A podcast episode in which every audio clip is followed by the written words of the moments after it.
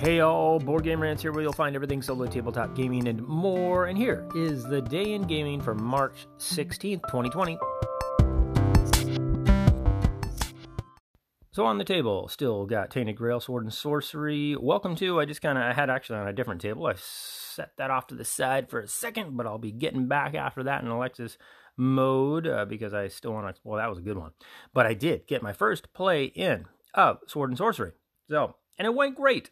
I thought it went as well as it. I mean, there was still some things I had to stop and and check through, but the rule book was not nearly as difficult as I thought it would be to navigate.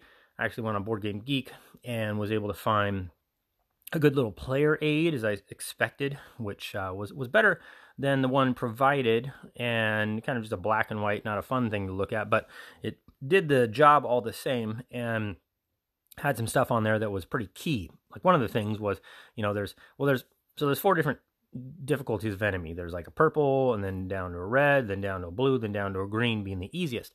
Well, one of my characters, and I played with two of them, died. And when you die, you kind of go into this ghost form. Well, if a blue or a green character kills you, then that blue or green character gets like a power card. And that was sort of this weird kind of. I was looking through the rule book trying to find that. How'd I miss it? And there was just a little section on there.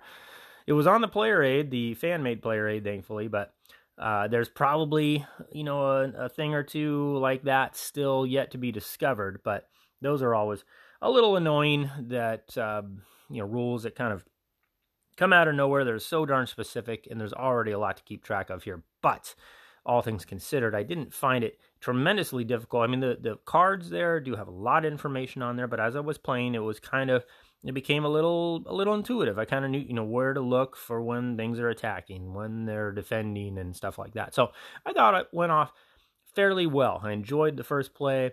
Uh, it's uh, the first act has seven scenarios. I just finished the first scenario. It played pretty quickly too, and that was something I always enjoy, even though it had a lot of knick-knacky stuff to try to remember there. It actually kind of played pretty smooth. So, but again, that comes from having read the rule book fully and reading a lot of or watching a lot of videos. More and more with these involved heavy games that, that have a lot of rules.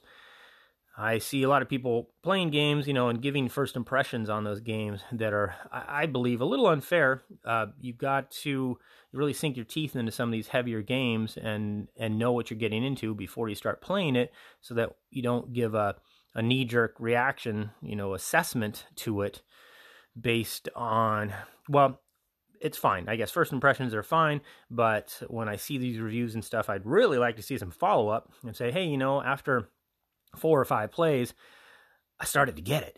And this is why. But I never see those follow ups. There's just like this, like I said, it's just sort of this uh, response, quick response, first impression.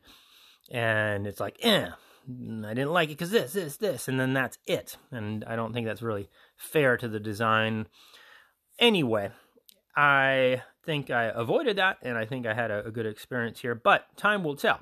You know, the real the real thing is getting those more plays in before uh, developing a judgment on it. So, so that was good. Um, this is I find my first day here, kind of not game related, but uh, I uh, work in sales and I am home because you know quite literally I knock on people's doors and go in and have a conversation with strangers at their table and it's a little bit frowned upon in today's society. So uh, that has had a big impact on my daily work life, and I am uh, adjusting to that for the first time today. So that is quite interesting.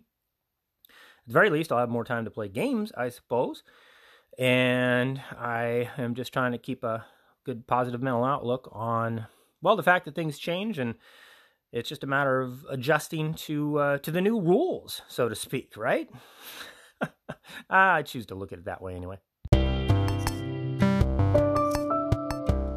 So that's it for today. Hopefully, you and yours are staying healthy, staying safe. If you'd like, because man, maybe you don't have anything better to do. You can find me on Twitter, you can find me on Instagram, Facebook, YouTube, all that stuff. And until next time, I sure appreciate you for listening on Board Game Rants, and I'm out.